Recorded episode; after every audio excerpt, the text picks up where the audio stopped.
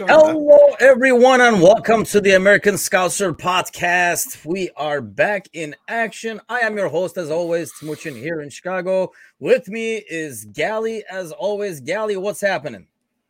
Ah, nothing. Just living the dream.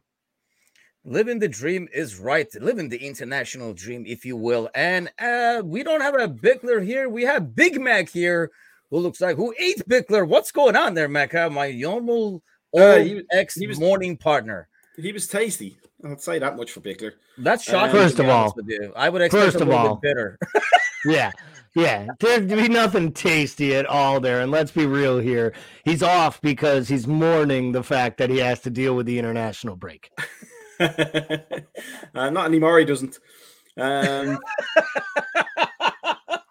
oh, good old Bickler. Yes, we are missing Bickler, but we got Mecca over here who has abandoned me in the morning show. Uh, those of you following, speaking of morning show, Alan is always with us in the mornings and always with the podcast as well. What's going on, Alan?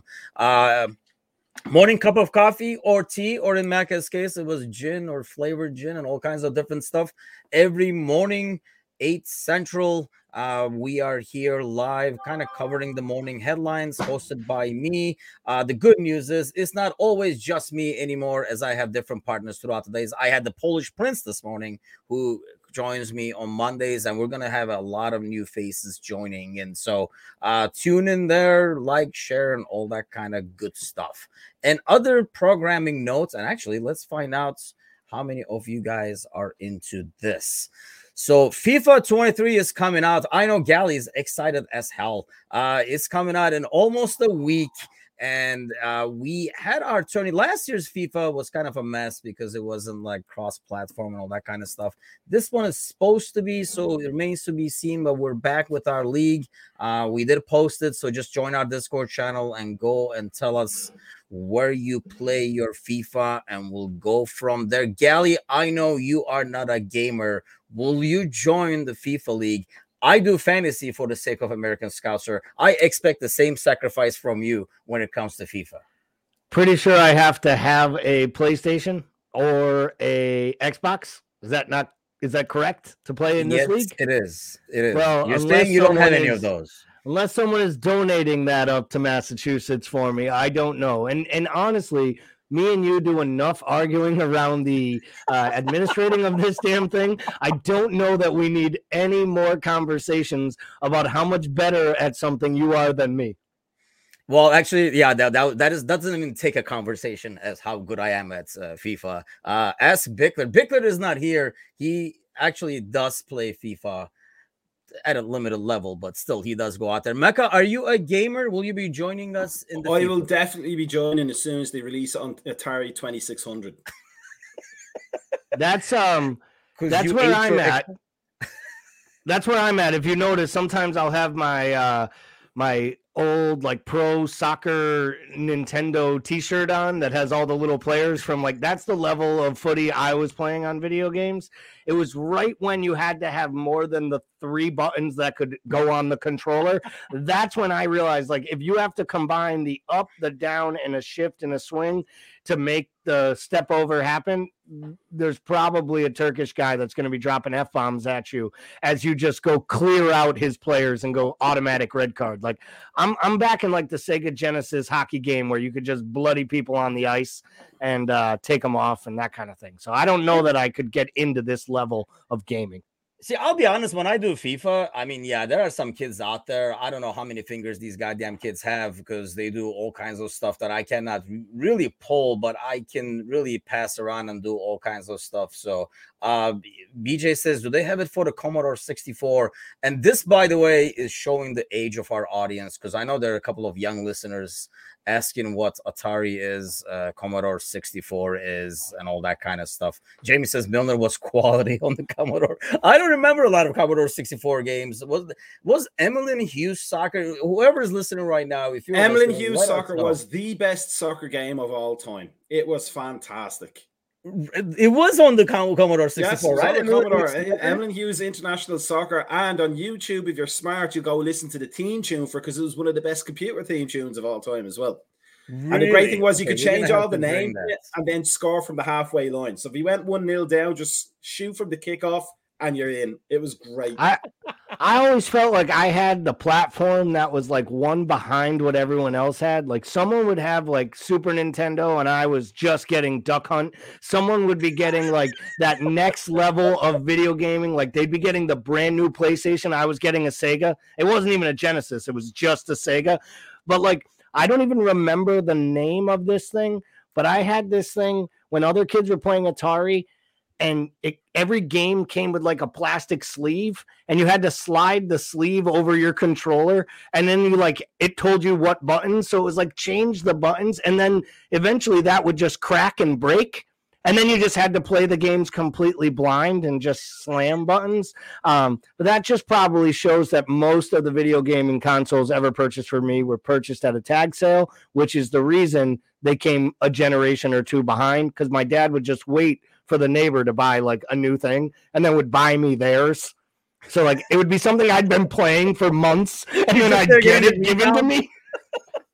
it was like what the and they'd make me wait till like Christmas. They'd buy it in March. Are you, like, how does that are you guys work? throwing that away? Because by the way, I'm not not bitter at all. By the way, no, it doesn't sound like it. But I guess we no. will have to start a GoFundMe or something like that to get uh Gally because uh, nothing like I would love to see Gally angry like uh quitting a game like hating the game would like just like would make my day to see because I can see you because I lose it a lot. Well, thanks to EA, but uh so yeah, anyway, but that's gonna happen. If you want to see me or maybe uh Mecca or even Gally, if the GoFundMe works, uh get mad and use our fingers.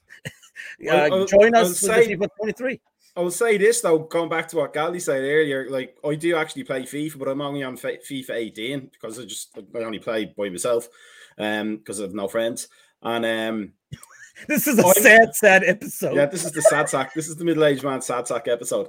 But I am the one who goes in and plays when I do play against people, um, and and breaks everybody up and gets red three players red carded, and then wins two 0 in the end. People don't like playing me.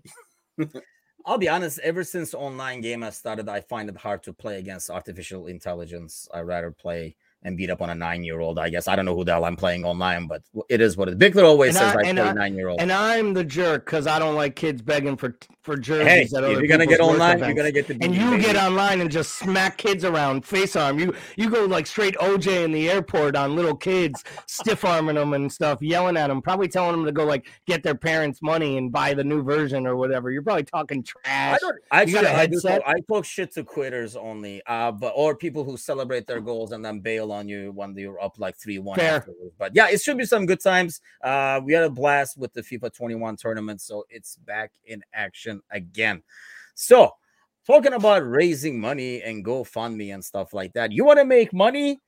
ask an American, right, Gally, how to make money. Oh, and Americans, my word, ask an American how to make money, and they come up with some unique ideas. And here's one for you: the All Star Game. I don't think we got a chance to talk about it on the podcast before. I know we talked it in the morning uh, show a few times. I think we talked with you, right, Mecca? But I want to take Gally, the pure Americans. Uh, aspect on this because I, I think no like all joking aside i think you're in a different situation where you're a lot more familiar with all-star games throughout.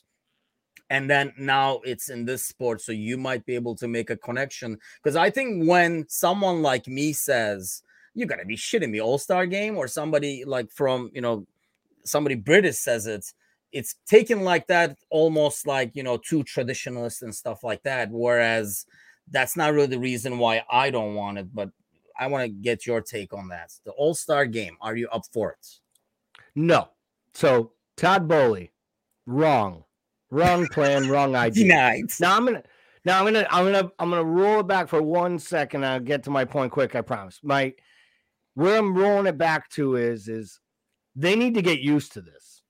And what I mean by that is is by the end of this calendar year, there is a chance that three more takeovers will happen in the Premier League by American consortiums. By the end of next season, or the I think it's two seasons from now. They said within two years they expect 75% of the league will be controlled by United States money. And that is that's because that's where the money is, and and these yeah. people want to make money. So, and and there's a lot of good that can come out of that. So what will also come out of that is going to be some Americanized ideas and ways to speak to an American audience because they're not investing this money into this venture because they want the toy, right? They're not a sheik with billions of dollars. These guys are businessmen trying to make more money. Like that's what's made them rich is changing with the times and making more money. So I do think there is going to be some Americanized items that creep into this game. All Star games should be banned here. Like we shouldn't have All Star games in America. They're terrible. So that concept is just stupid. You know, I don't want to hear about drafts. I don't want to hear you know, I don't want Todd Boehly taking victory laps telling everyone that Chelsea's academy is outstanding. It has Salah and KDB in it. And you're like, you fucking asshole. You didn't, you actually didn't have either of them in your academy. You were just dumb enough to sell them. So, like, I'm all for shitting on Todd Boehly right now. And I've been all for ripping on FSG when they say and do stupid things or the Glazers. The idea of a, an all star game in a sport like football over in Europe is ludicrous. The amount of matches you play, the physicality, they're just never going to be able to do it. Do I understand why the MLS plays the Liga MX while they're trying to build this rivalry between the two brands? Yes, and it's a smart ploy. It was smart when they took their best players and played them against Real Madrid, played them against Chelsea on a international friendly. That's about growing the game here. The game doesn't need to be grown over there. Yeah. So zip the lip, like spend your money, go buy some players. Chelsea's going to be good, people, and Todd Boehly will hire someone that runs that thing really well because that's what he did with the Dodgers.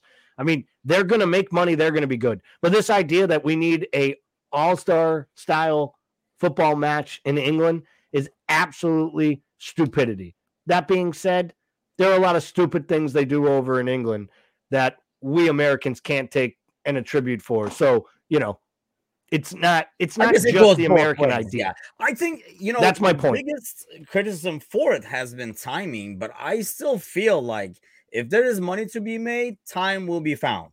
So I don't think time is an issue. I just feel like Mecca that the the game does not suit itself to an all-star. And I, you know, when I was talking about in the morning, I find it like American football. It's a game based a lot more on physicality, aggression, and you know, obviously you're playing against somebody else.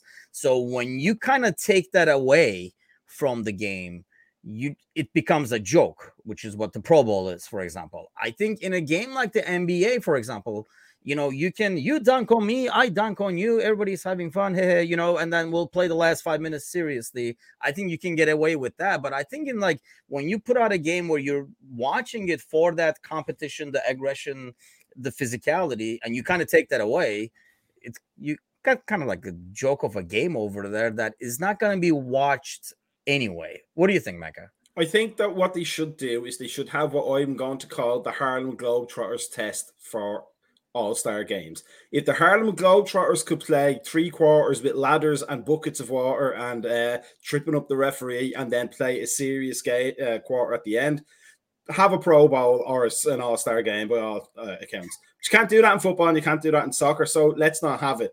Um, but seriously, it, it just won't work in England. Uh, it, it, like somebody, I've seen somebody on Twitter or Facebook mention they have, or actually, it might have been Jamie um, uh, in the Thursday podcast. That's who it was. Um, that they have a thing in England called the Soccer Aid. I'm sure we know about, but yeah. the, the the celebrity kind of game, and then we have the Legends games as well, and they're good fun to watch. They're not very well attended because nobody gives a crap. It's something you watch Correct. on television while you're sitting yep. at home drinking your few beers on a bank holiday Monday. That's it.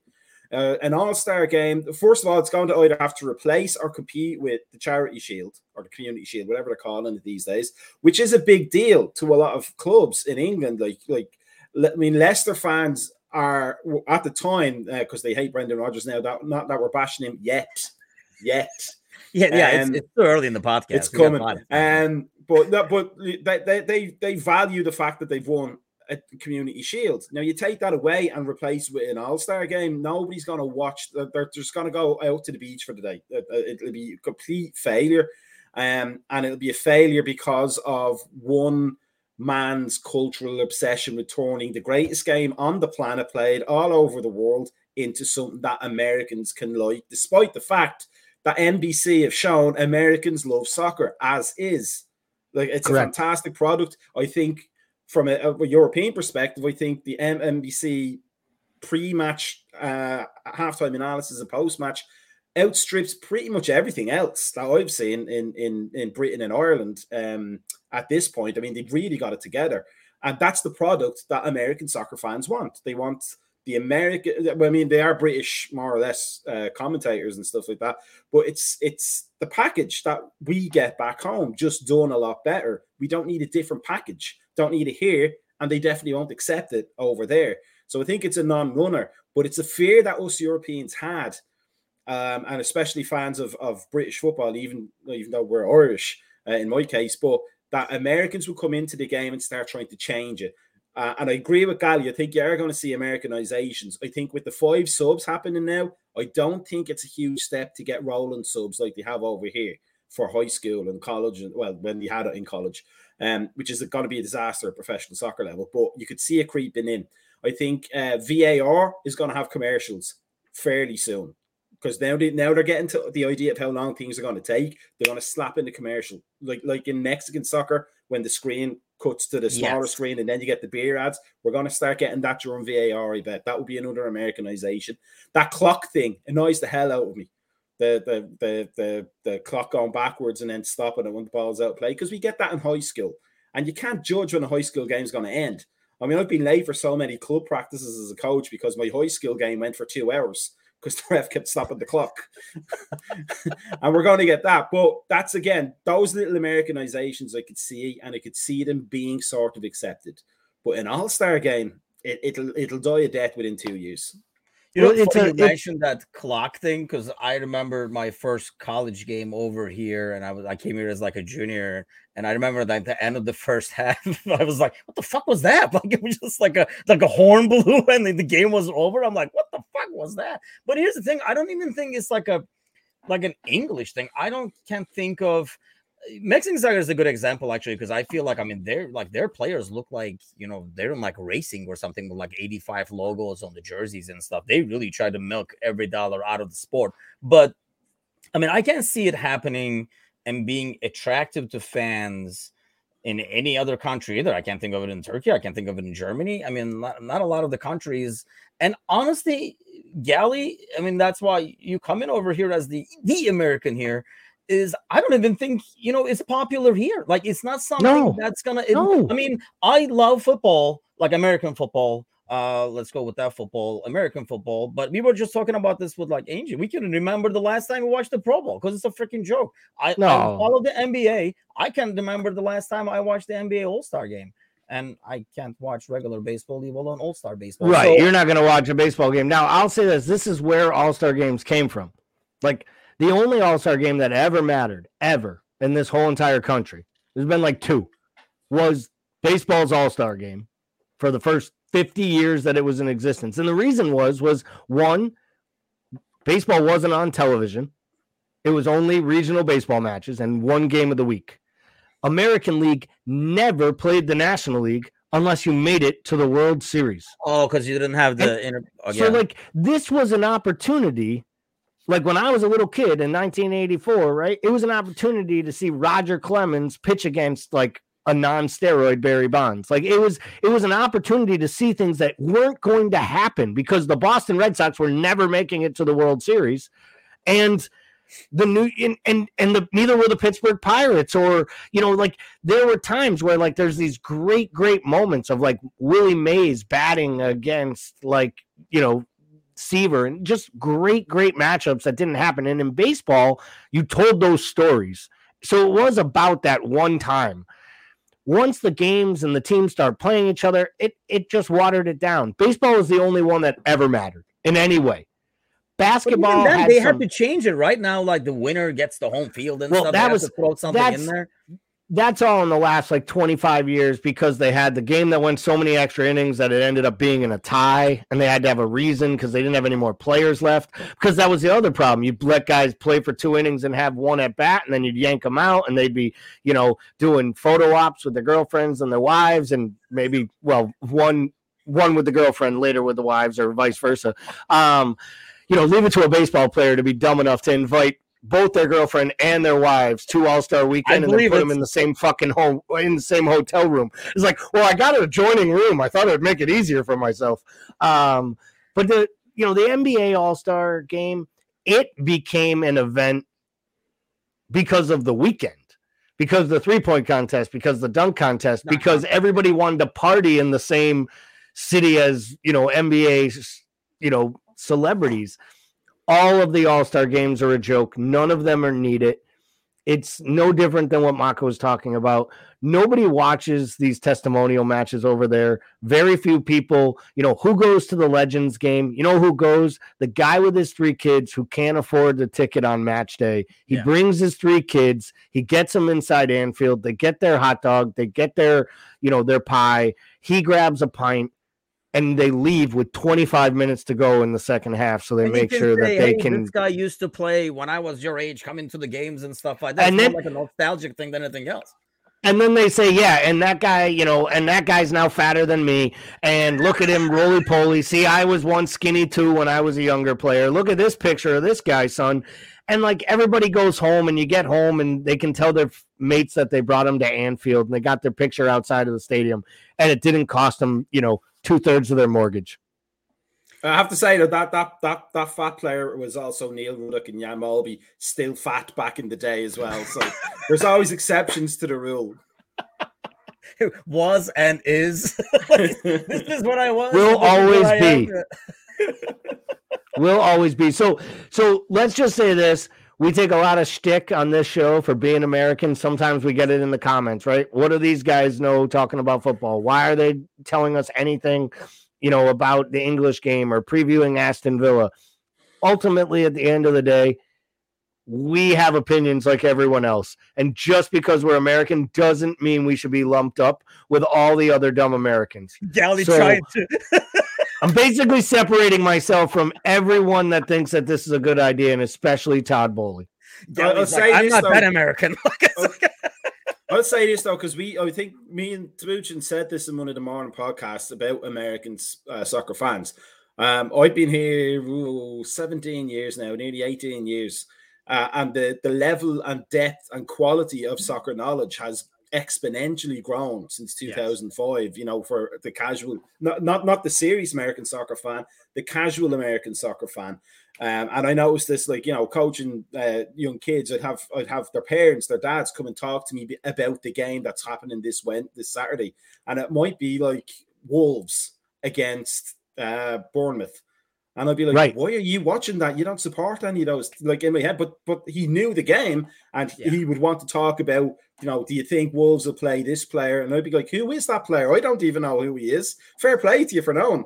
Um, but the depth and quality of knowledge. So I mean, I think it's good that um, you're getting that criticism as American uh, soccer fans from that side of the world because it means they're afraid it's a good point. Learn more, and, and, and, and you know, knows Americans like to improve things that are already there. And you made a great point earlier about NBC and their coverage. You know, I was a supporter who was watching it on Fox Soccer, and when they left Fox Soccer, I was really bummed out. Um, not because I was like some huge Eric Wynalda fan, though Warren Barton is hilarious on any broadcast he's on. Um, but what I liked about Fox Soccer was they showed every match like live throughout the week. And at that time, we weren't all living in our phones. So I could literally tell my friends, like, I am shutting off the internet. Don't tell me anything. I'm watching yeah. Liverpool versus Wolves at 3 p.m. on Saturday afternoon. And in my mind, it was like it was live. Now, NBC took that thing to a whole new level from their graphics to their uh, commentators to the analysts outside of Tim Howard. Um, but to, to everything that they brought us to these fan fests, like they, they've really done an amazing job of ingratiating the American culture and defining it. I mean, I remember Rebecca Lowe like doing shows talking about like what promotion meant and like actually educating people where Fox Soccer never did that. They assumed only the diehards were paying for that channel because it was like channel 855 and came in grainy like porn in the 80s.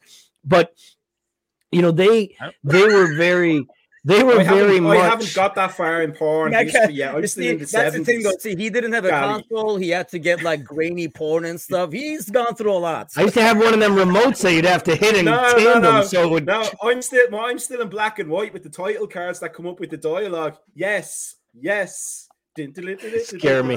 You, you scare me. You scare me sometimes because I actually believe this shit.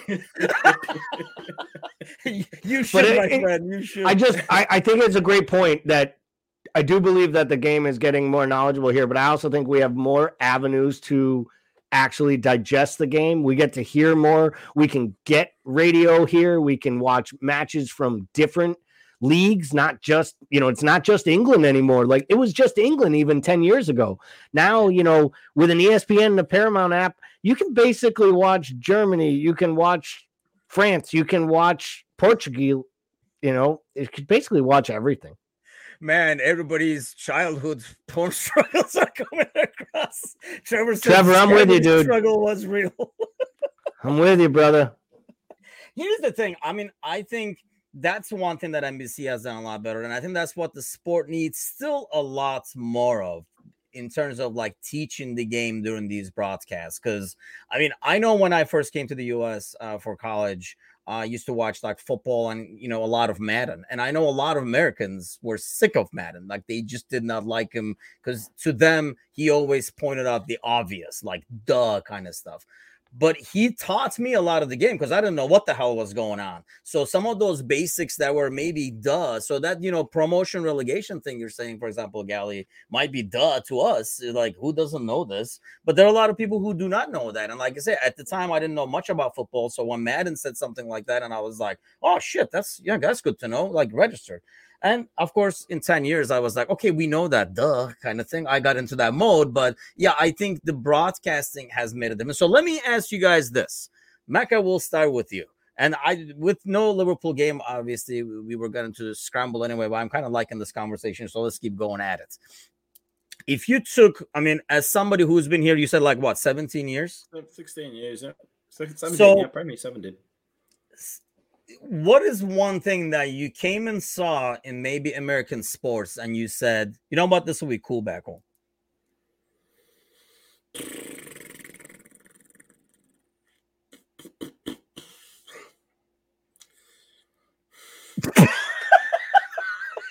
He's like, I got nothing. Really? I, honestly, I can't think of you know, not in the sports themselves. And I say that I like hand egg. I like American football as a sport. You watch it back home uh, I think we I mentioned this before. Uh, 1984 Chicago Bears uh, Super Bowl, um, the fridge and all that kind of stuff. We all stayed up because it was at 2 a.m., 12 midnight till like 4 a.m. that morning. And we, we all of my friends uh, uh in school, uh, eight, what was it? Yeah, eight years old, coming into school with our eyes bulging because we tried to stay awake for the whole thing because it was an American thing. You know, made our mother's boy the cheapest, worst peanut butter you could find because we wanted peanut butter and jelly thinking that jelly was jello. That's a disgusting combination on a sandwich, by the way, if anybody's interested. Um, but I, I can't I can't see anything in um I've, I've seen baseball games, I've seen them live. Horrific experience. Three hours of watching people missing the ball. I can't I can't see what the attraction is to that. Whoa, whoa, whoa, whoa, whoa, whoa, whoa, whoa. You guys watch cricket for days. I, I don't watch, for, I'm Irish. Not I'm you. Irish. Not you, but we, we could get into hurling, and I, I've gone to live hurling matches, which are kind of fun to watch, but I don't know what the fuck is happening. But it's, it's an entertaining. It's sport. organized I'm violence. Not even, I'm not defending. I'm actually not defending baseball. I've been off that train, as Timuchin can attest to, for a decade plus. Yes, um, I'm with you. It's like watching paint dry. It was just part of my childhood. But the the I like when people do that, like the oh baseball, and I'm like these guys in England play cricket for three days at a time. That's like yeah. baseball on steroids. Like that's uh, baseball without No, it's not. It's, it's like it's like baseball on quaaludes. Yeah, let's get the right direction. and so let me reverse it to you then, Gally. What was one thing that you basically once you first like got really into soccer, you were like, you know what, it can use a little bit of this, or were you like the Chelsea owner? You know what, this game needs an All Star game. no, I've never, I've never thought it needs an All Star game. I've never thought it needs commercials. But here's the thing, I don't want it to be Americanized because I didn't start watching the sport because yeah, I'm an American sports fan. I have, um, I am one of these like people that I got into football because it wasn't American. Like I started watching because I wanted something new to follow. I've been a avid sports fan all my life, no matter what it was, right? I wanted to get into it. And when I started watching it, I was like, what is this? Like really watching it. It was like, what is this play this year to qualify for next year's playoffs? There's no playoffs in this year and next year matters. So I can buy players. I don't trade them. I don't like I did have to get my bearings, but once I understood it, it was the passion of something new that led me to get so into it that I'd want to be involved in something like this that I'd start watching every single match and scheduling my days off and scheduling work meetings around when they're afternoon. Like this is how like I was this way with the NFL for a long time. I was this way with the NBA. I watch these sports. I used to watch college basketball like constantly all year long and then play in the tournament and all this stuff. And I don't have time for any of that anymore because I follow Liverpool, the rest of England, the championship, all the rest of the European leagues. Then I start watching national teams. Hell, I'm so addicted to the sport. I watch the shitty American version of it because I want to be able to banter with people here and talk about how it needs to improve but also challenge people that say it's garbage and can't have any legs of its own because it has improved a ton, as Maka was saying earlier. So for me, it wasn't about what it didn't have, it was everything that it had. And if you ask me the one thing it needs here, you know, there are sports in this country that need pro rel. It'll never happen because of the value of these sports franchises, the way it works here. So I'm not going to go there. But anytime I want to make this argument with the soccer hater, right? That I have very often in my life. I use the analogy of like, imagine if you were a baseball fan of the Yankees or the Red Sox and you had this up and coming star shortstop. And instead of that guy playing in the minor leagues and getting no better, you could loan that player to Kansas City to get major league experience, get ready, and, and like, and their brain starts to work with it. What they can't wrap their head around is, is why having a floor would help. Like, why does there need to be competition at the bottom? Well, because they don't have drafts that give you the best player out of college because you do poorly the year before. And there has to be a cause and effect. And I think that's what we're missing in so many sports here. But it, that's never going to change. So for me, no. I think there's an acceptance. But the coverage and the money spent at the production of the sports in this country is the one thing that there are places in the world that could strongly benefit from. Because yeah, you sit down and watch you sit down and watch a match in Serie A every single weekend. It is garbage. And it doesn't matter what company is producing it. The cameras are garbage. The distance from the pitch is garbage. Like it, you can tell the difference from watching a Premier League game that's going to air on Sky or NBC Sports and watching something from Germany on ESPN or something because all these feeds are just coming from Spain, from England, from France, from Portugal. And for me, that would be the big difference. The production here is really, really good. And I think there should be, I think we should get some credit for that, like Maka did earlier. Other than that, people, there's not really anything. But at the same time, you know, I don't want baseball games to last for three days. So keep cricket the way you have it. To be, to be fair to cricket, though, I mean, I mean, it, I never watched a game in my life. It's it's a it's a colonial sport as far even, even though soccer is as well. But at least we have our own version of that. But uh, it's the only game that breaks for cake, and that's a good thing in my book. I was going to say that has to be an cake. aspect you like. That has to be an aspect. It's actually. Like. It's actually a really good aspect right there. I mean, I mean if you're going to take a break, to anybody, you said, you know what? Well, what we do is we try and hit these little posts down with this ball, and then a guy with gigantic shin guards tries to whack the ball away. Well, people stand really close because he's really crap at it. Well, why should I watch it? Well, we break for scones for a day and a half. I would watch that fair, sport all day.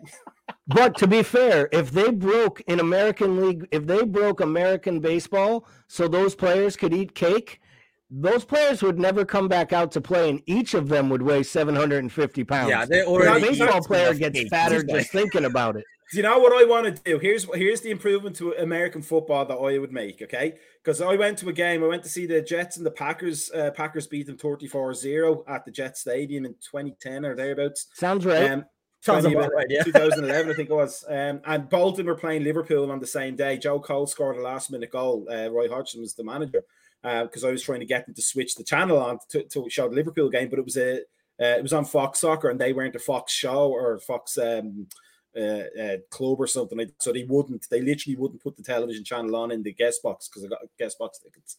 But I didn't realize that American football players will just break for commercials. They'll set up and then it's commercial time. Somebody must alert them because they just start milling around talking to each other. And yeah. I thought somebody was injured. I was trying to find who was on the ground, and somebody tapped me on the shoulder and was like, No, no, there's commercials on TV. So they, they're just doing. So here's what I would like to do I would like to combine Nathan's hot dog eating contest weekly with American football games. So when they break for those commercials, two minutes, how many hot dogs can you eat? There you go. For the people in the stadium, that's how you make that sport better. Well, I'll tell you what, if Trent Brown, who's a 450 pound tackle for the Patriots, um, was in that Nathan's hot dog eating contest, I'm pretty sure he would finish all the hot dogs during the two minutes and probably eat the opposing team's kicker at the same time. I was gonna say, yeah, eat one of the other opponents. we could combine that. We could have the kicker kick the hot dogs into his mouth. You're really, you're really now. Hey, hey, now we're fucking we're bordering on fucking asking for all star games in Europe. Okay, yeah, all right, keep your Irish goddamn opinions. Yeah, exactly. Let, us tone it down. Just leave it to leave it to Mecca to bring food into sporting events. I'm amazed we didn't get the potatoes yet. That's probably next, but we got the um, cake. Yeah, we got the cake. Yeah.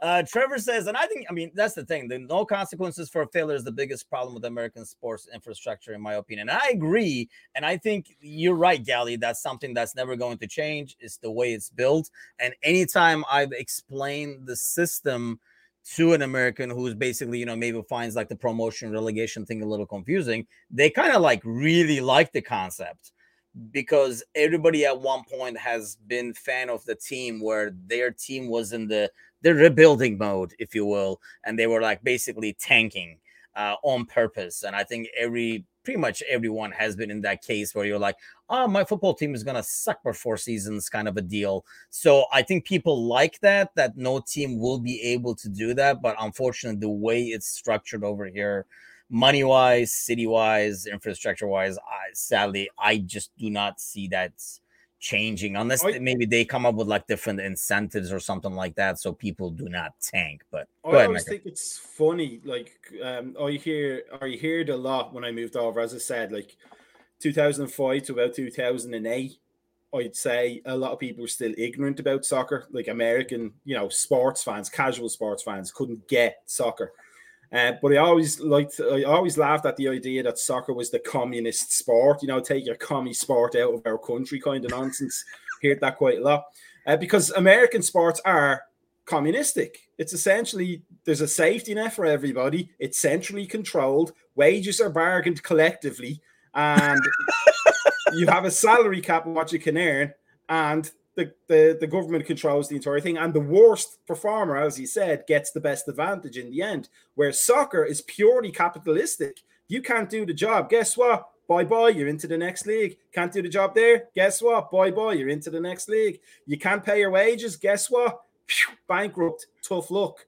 Do you know what I mean? I, I think it's the and I think about making sports honestly makes about. the season a lot more interesting in any freaking league. I mean, that whole system by itself. Because I mean, just imagine. I mean, you look at the standings now. Eh, look at it in ten weeks. If there wasn't that relegation concept, it would be miserable because you would just have that top six, eight, and you could just forget about the rest. Yeah which is why I think you know American sports obviously introduces the playoffs and stuff like that. So even the 14th guy can still have a shot at it and stuff. And you know, some of the sports I know, like hockey and stuff like that. I know how bad baseball is, but you know, almost everybody somehow makes it to the playoffs, except the really bad ones, kind of thing. I know, especially in hockey. But yeah, unfortunately, those are things that's not going to change. But I think overall, um, how soccer is viewed And I think Mecca, like you're right in terms of how much more knowledgeable people are at. I think it's gaining more respect as a sport overall, whereas it was just everybody's starter sport in the past.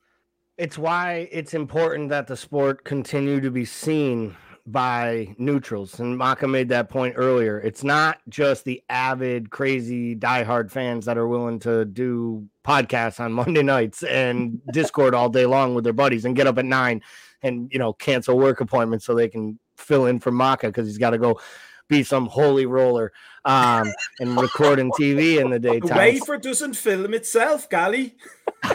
no, it doesn't. Trust me. Payroll doesn't sell itself either. Um, but uh, I just I think sometimes where that where that looks at is that you know the big like arrogant ego type piece. I don't think that's it. I think it is the neutral. The neutral is what pushes things on in the masses, right? Anywhere. Yeah. And I think that's why you need compelling stories. And we talk about it all the time. You know, when teams are good, whether it was the women starting to win World Cups and then galvanizing groups of people, fathers, daughters going to watch them play, getting national media, you know, the fact that there was as much coverage around the women's team getting the right to get the equal pay with the men and the equal earning, like the fact that there was as much coverage and more that there was actual outcry from people that it should be that way. Because let's be honest, there are no other sports in this country where the women make as much as the men. Yeah. Not tennis, not any other sport. Yet people recognized, well, wait a second. These women win stuff at the world level they just they should probably get more, but we know we're not going to pay them more. But god damn it, they should be equal.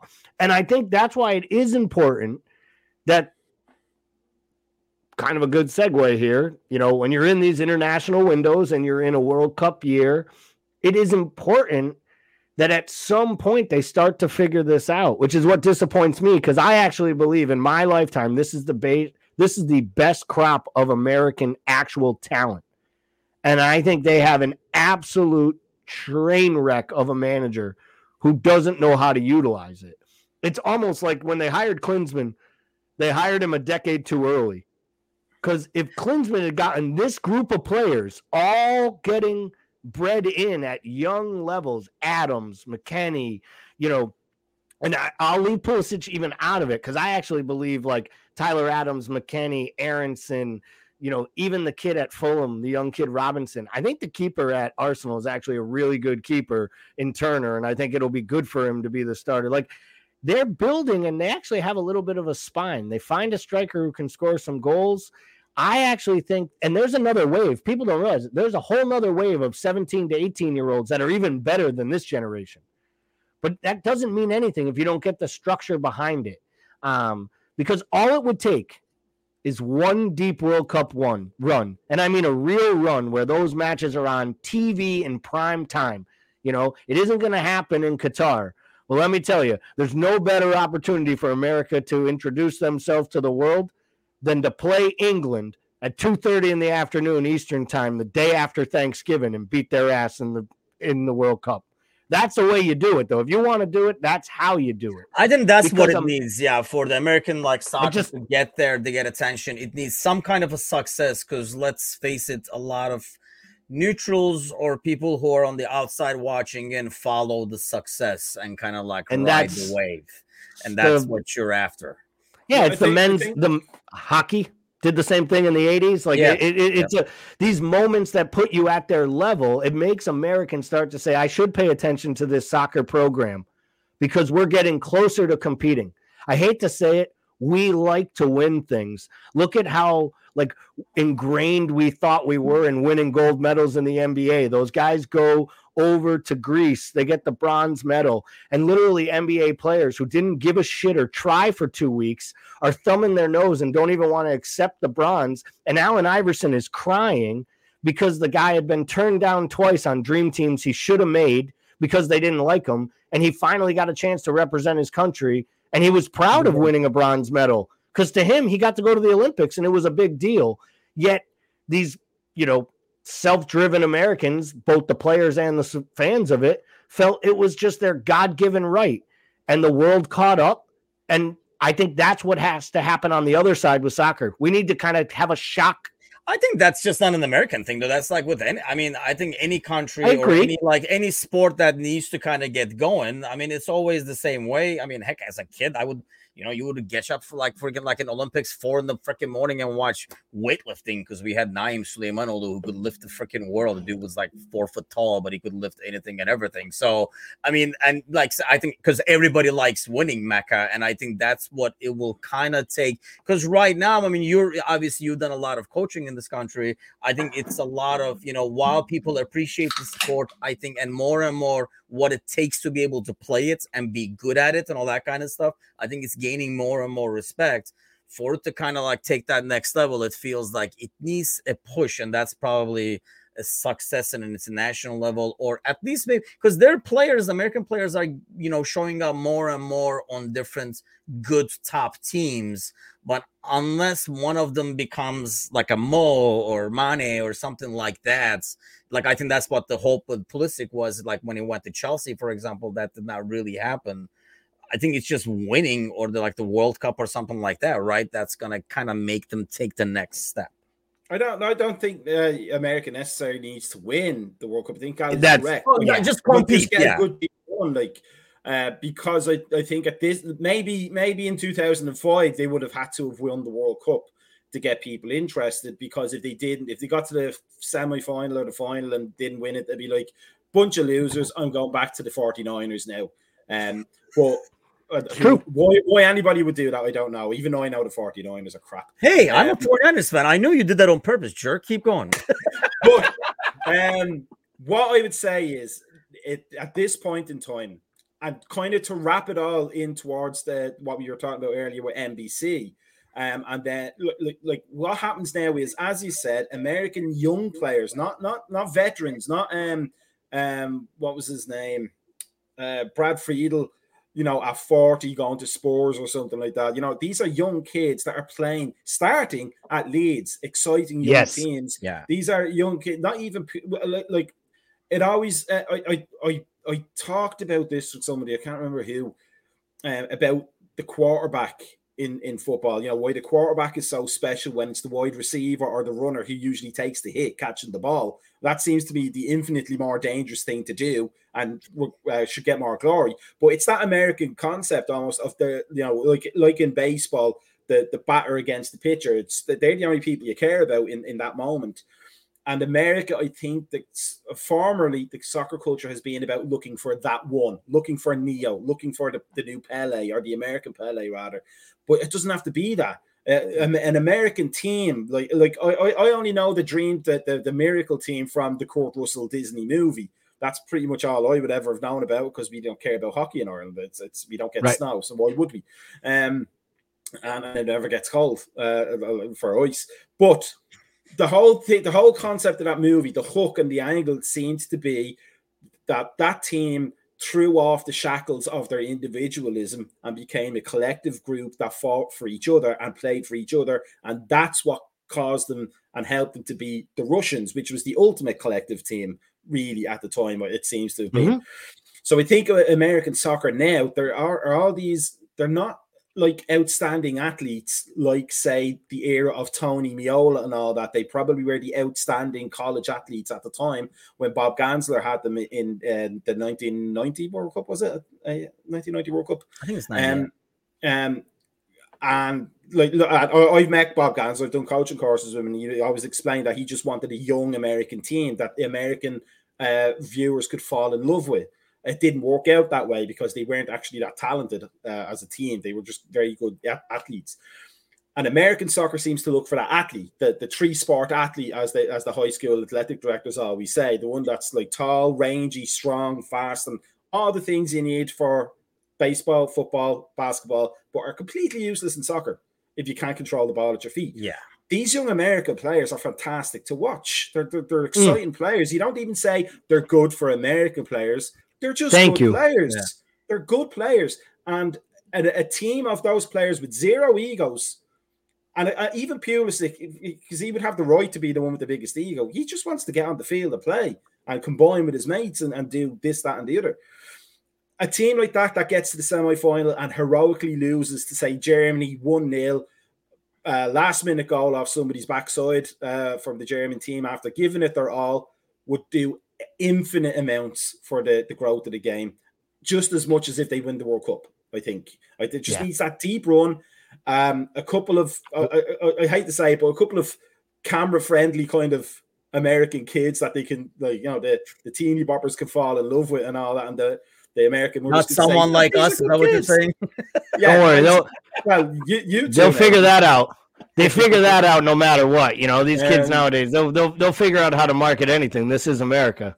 Yeah, so the, one but, thing, but that that that culture, like you know, that egoless collective game will do infinite amounts. Uh, um, however, if they lose three games and they're out, untold damage. I think yeah, and I yeah. think that's what's happened with them not qualifying for the World Cup. I think that was like a huge thing that sadly something huge like setback. that can put a sport back, you know, like five years, 10 years, or something like that, compared to like you're saying, Gally, like the women's team winning, where it's kind of speeds it up a few decades and stuff. But oh. yeah, let's see what happens. Uh, I know Gally can go hours and hours on uh, the coaching of the national team. So let's not get his blood pressure going. One thing I wanted to talk about, I mean, obviously with the boys being off today, and I, you know, I didn't want to go too much into that. I'm sure we'll not do some previews. I mean, maybe we'll kind of like recap the first seven weeks next Monday's podcast when we head over to games. But one thing I want to talk about was like there was a Liverpool playing this team playing this weekend who and the LFC women played and a huge win for them, Gally, where they can. I mean, they're welcome because uh, uh, they were one zero down when I was watching. Uh, but then I had to do like a live watch along, so I couldn't watch the second half. And boom, they make a comeback. So they're welcome. Uh, but it's a huge win against Chelsea, a title winner, and obviously, I think, especially to the casual fan who's finally like starting to watch LFC women, and we're going to be doing a lot of coverage for them when American Scouts are here. We have Lee actually who was at the game, so we should have some photos from him from directly from the game tomorrow as well. Um, it's going to be a different situation compared to the men's team, Gally, because this is a team that just got promoted. So it's going to have some growing pains. So that's what makes this win actually even bigger than, you know, just like a normal regular league win. Yeah. I, I mean, we, for Liverpool to, to secure promotion last year, um, and I can firsthand, you know, I, I know I've mentioned on this podcast, I was over there for the last match of the year. So I was there right after they had won promotion. Um, the excitement in the city about the women's side was was real and palpable. It's not just something that people are doing because of PC reasons or you know in this moment of time that we're in where the women need to get as much pub. The women's game is growing over there. I mean, we we could watch it on Paramount Plus here. Last year you had to watch highlights. Now you can watch full matches you know, um, that's outstanding. And that means that it's not just picking to our point earlier, right? The American audience is gravitating to watch more soccer and more football. And the fact they're putting the Women's Super League on is showing us that once again, it makes sense because there's some American women that get to play over yes. there in this league. And we send our exports and therefore we watch. So I just think it's great for the women's game as a whole. Liverpool specific, this is amazing. This is literally like Bournemouth going into City yep. or hosting City on opening day and getting a win. I think Norwich did it two years ago. They came up and beat the champs. I think it was City. They beat them on the opening day, or someone did it. And it was like a huge deal. And we made this enormous front page kind of story about it. And I don't see all that love happening over there for this, but I think the way about that they did it is even more important. The fact that they went down to a penalty yeah. within three minutes still were able to galvanize the side. Coach Beard clearly has a good plan in place. It's too bad it wasn't at Anfield. I know they only play a couple matches a year there. Looked like I think the highlights were it was it was at Tranmere where they play a lot of their matches. There weren't enough supporters in the crowd, so I hope that more supporters get out there. I know it was a tough weekend with everything going on in England with the yeah. uh, services and all the news that was going on, but for me, um, you know, Katie Stengel once again just showing that she's the class of the side. The way she slots in the penalty was great. I love that she was able to get yanked off in extra time to kind of get serenaded off by the supporters. Uh, but what a big signing that was to bring her back and get her in last year. Um, what a great player she's been. And three points. You beat the team that won it, and arguably is one of I think the three or four highest ranked teams in all of Europe. That's yeah. got to give you some confidence uh, when you go out there and you got to play a lot of the other big clubs. But it's going to be a tough haul. I mean, the number one thing they need to do is secure their status in the league, in my opinion. And I mean, Mecca, it's sadly was a part of the club that was ignored. So they do get relegated, which maybe they might not have with COVID and stuff. Obviously, season ending early kind of caused that. Would they have not stated? But either way, it was not given the attention and the, maybe the, the financing and stuff like that that it was getting. And I know it does not get the women's soccer is not as popular as over there as it is over here but it is like Gally is saying, it's something growing. Uh, I mean, it was a great story for them to come back up, right back up, bouncing back into the WSL. Uh, I mean, how important is it, do you think, for them to kind of like build up on that? Because we've seen it where the teams that come up, we were actually just talking about in the Premier League show when we were recording with Gally. Sometimes you get that team that just came to, like we saw with like Nottingham Forest this season, when like their first game home, the excitement and that rush gets you a good score. How important is it? I think it's probably more about survival this year than really going out and winning it. The expectations have to be a bit more toned down, right? Um, yeah, but just just just kind of uh, this is a flip conversation to the one we just had about soccer grown in America uh, and yep. women's soccer grown in England. It's really funny how it works out like completely differently. Um, good point. But, but yeah. yes, um, I think um, I, I, I wouldn't agree with the analogy of, of Liverpool women being a Bournemouth beating uh, coming up and beating the because because they've won the league before, so it's almost like Leeds coming back up. Oh, after, that's not real. You know, a sort of yeah, a that's period, a good point. You know, another yep. area. Uh, we are former champions. I actually know somebody who played for Matt Beard when he was the coach at Boston Breakers, I think. Um, yep. He's a very good coach. That's that's the the one thing I can say. His, his reputation is is huge for a reason. So it's not a surprise that you know he's he's um, gelling that team together as he is because he's not just like the, the best coaches. I think we all know.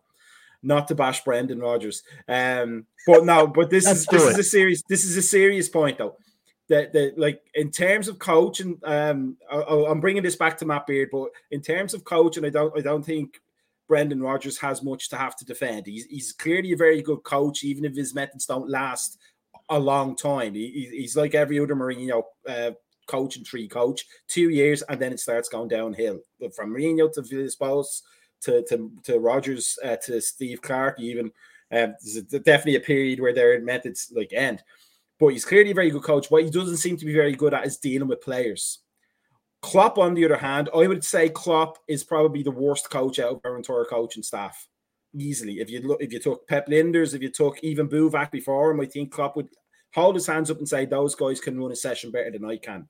But he connects with players like there's no tomorrow. Every mm. player loves him, even if they don't like him, if that makes any sense. I'm oh, not oh, playing, do. but yeah. I still love you. You know, do you know what I mean? Matt Beard has that with his players, and it's very rare, I think, in my experience, for a male hmm. coach to have that bond with female players where there's respect. There's no, there's not. You, you, hear, you don't like to say it, but you hear so many stories of male coaches getting involved in, in the women's game, and then there's rumors and stories about things, you know, like inappropriate comments or inappropriate relationships in, in the context of the team. He's straight down the line and above board as far as as far as um I know he just he gets in there and he coaches, he, he connects with the players, and he helps them to get where they want to go, which is the modern coach in a, in a nutshell. So I think it's fantastic for Liverpool that we're up there. I think you're perfectly correct. We need to consolidate. Um, we need to consolidate also to show the club that it's worth putting money into. Because if yeah. I was if I was the coach or if I was a player, I'd go to FSG and say, why are Chelsea throwing so much money at their women's team? Why are City throwing so much money at their women's team? There must be something there. So, you know, get on board, give us the money, and let us see what we can do so that we're up in that conversation in, in the women's game. Because uh, the Champions League is becoming way, way more popular than it was a few years ago yes. for the women. Like it's it's it's great to. I, am a huge fan of the French national women's team. Um, mm. I hmm. love um um the, the the defender for the friend Wendy. Uh, I can never say her name right. Richard Reynard. Uh, I can never say her name. Right, know who you're talking about? Yeah, you Renard. know what I'm talking about. Yeah, Renard. She's fantastic. She's, a, she's like yeah. the, the the Van Dijk of the women's game. She just controls everything around her, like it's second nature to her. Um, but watching those players um, uh, in the Champions League, it, it and comparing it to the 90s when I started watching women's soccer on the BBC, you know, when they started showing the Women's FA Cup, it's a world apart. It's like 1897 soccer to 1970 Brazil in, in, in a difference in a shorter space of time. So I think the club, one number one, the club needs to get behind the women's team properly. It needs to give yeah. them a ground they can play at. Because using Tranmere's ground, it might, it might fulfill the capacity uh, uh, demands, but it's Tranmere's ground we're one of the richest clubs in the world. Give them somewhere to play that's theirs, even home, if, if, you will. Yeah, or you know, yeah, they're, they're home, so they can feel connected to the club. Because then we'll keep the better players if they feel connected, if they feel the club wants them there, and not just you know that's a little sideshow for the real deal. You know, the women's team, they're they're they're not even as important as the under eights. That's that's what they, they, they probably would have felt like uh, when they got relegated. Yeah. So give them the money, give Matt Beard the whatever length of contract he wants because he does a fantastic job. He's won the league with us before, um, and then give them the players he wants because we would be Champions League champions with him, I believe. Yeah, I think I they have though. I mean, investment wise, I think they have added money in because I think they were challenged, and mm-hmm. I think their their challenge to the girls were was secure promotion and we'll get more transfers. And they did buy players this season. Yeah. They did give Beard the new contract. They brought him back. So, I, you know, I think this isn't that far off. If you really think, like, even FSG in some ways, they were spending money, but weren't spending big money. The only reason we spent as much as we did for Rodgers was because we sold Suarez to such a at such a profit. There was a period there where FSG was almost saying to Rodgers and to the Liverpool players, like, "Hey, you got to get back in the Champions League, and then you got to prove that you're going to be there consistently yeah. before we buy a Mane and then a Van Dijk and then an Alisson and and then a Keita, and now we're you know smashing transfer records for Nunez and and hopefully for Bellingham.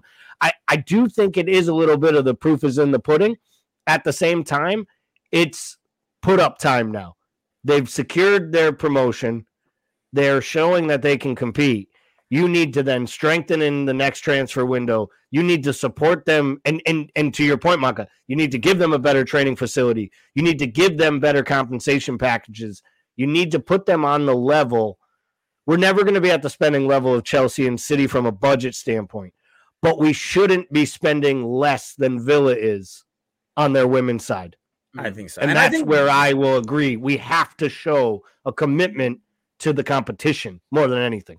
I think and they made those changes, and I think it's going mm-hmm. to be like interesting to see how that starts paying off. And it's like an awesome start. It's a dream start to the season, really, because I know when I saw the fixture in terms of when the fixture came out and like see who they were playing, I was like, ugh, not the best way to start with a tough game yeah. like that. But maybe in some ways it was the best way to start because to use that energy against a team like Chelsea, who, you know, it's always the title winner comes out a bit more you know, subdued than the team that always just got up to the league. So it was definitely exciting to win. And I'm definitely excited to have like some even better coverage than we did in the past on it because I really feel like even in coverage wise and media wise, it does get kind of like ignored and it's kind of like an afterthought in most cases. So I think I'm hoping it will get more. So a couple more um reminders right here before we let you guys go. The yeah, the LFC woman is the biggest one because like I say, we have our own guy, Lee, right at the games, not even at the game, just watching, but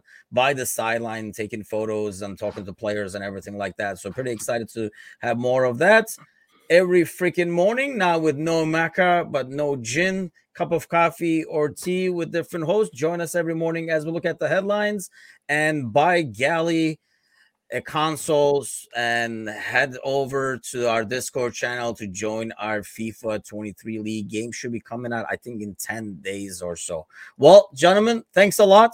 Uh, Mecca, thanks for filling in Bickler's chair, which you did. Right, he filled me in. yeah, thanks for that was a delicious dinner of cannibalism. And thanks to all listening, sharing. Give us a share, a like, uh, goes a long way. We always appreciate the support. See you guys next Monday.